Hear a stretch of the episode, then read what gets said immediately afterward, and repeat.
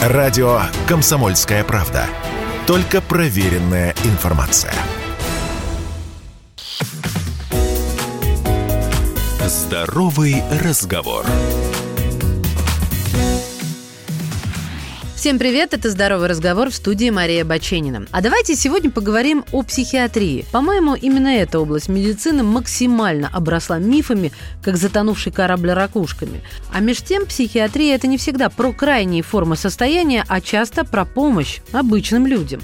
Итак, миф первый.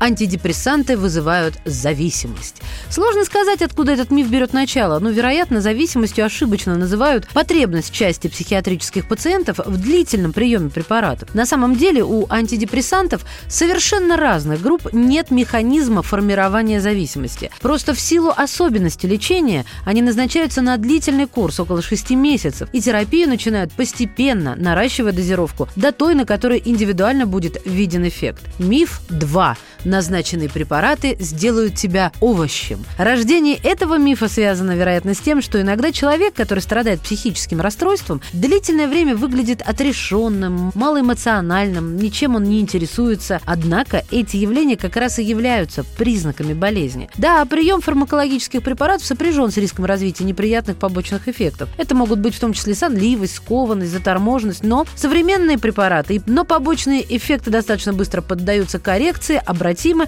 а современные препараты пестрят побочками все меньше и меньше. Миф номер три. Раньше-то обходились без психиатрии, и нормально.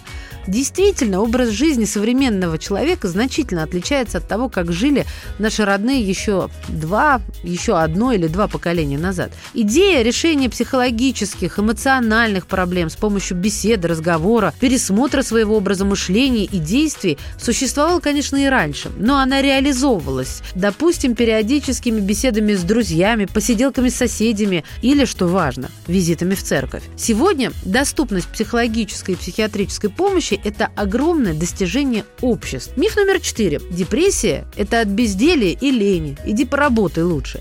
Кажется, это одно из самых устойчивых заблуждений. Оно связано с полным отрицанием возможности психической болезни. До той поры, пока это возможно. И пока поведение человека не стало социально неприемлемым или чрезвычайно опасным. При этом и наука, и медицинская практика подтверждают, все психические расстройства имеют в своей природе нейробиологические нарушения.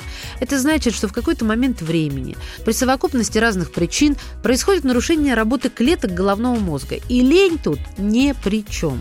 Человек начинает себя ощущать вяло, подавленно, упадок сил, невозможно что-то делать, то, что было до этого привычным. Указание на ленность может усилить у человека болезненные идеи вины, собственно, никчемности, тогда как он нуждается в квалифицированной помощи.